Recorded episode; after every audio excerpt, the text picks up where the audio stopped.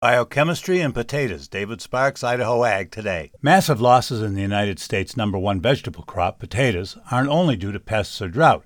They're due to damage in the handling and storage of potatoes. University of Nevada Reno researcher Dylan Kosma talks about suberin, a polymer that helps mitigate potato damage.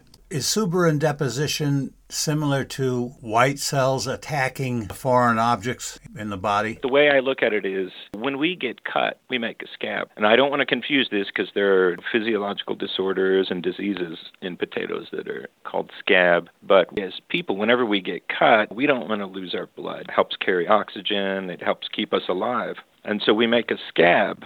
So plants have the capacity to make their own kind of scab. I always like to say a plant can't get up and walk down to you know, the pharmacy to buy a pack of bandages. They have to make their own bandages. What they do is they make this polymer at the wound site and suberin is a big part of the polymer. It's not the only thing in the polymer, but it's really, really important.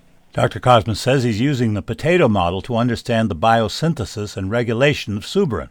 He's using these genetic studies to help the potato breeders find the right combination of genes for breeding potatoes with better wound healing capacity and improved storage life in order to help reduce post harvest losses. I hope you found this program informative and useful.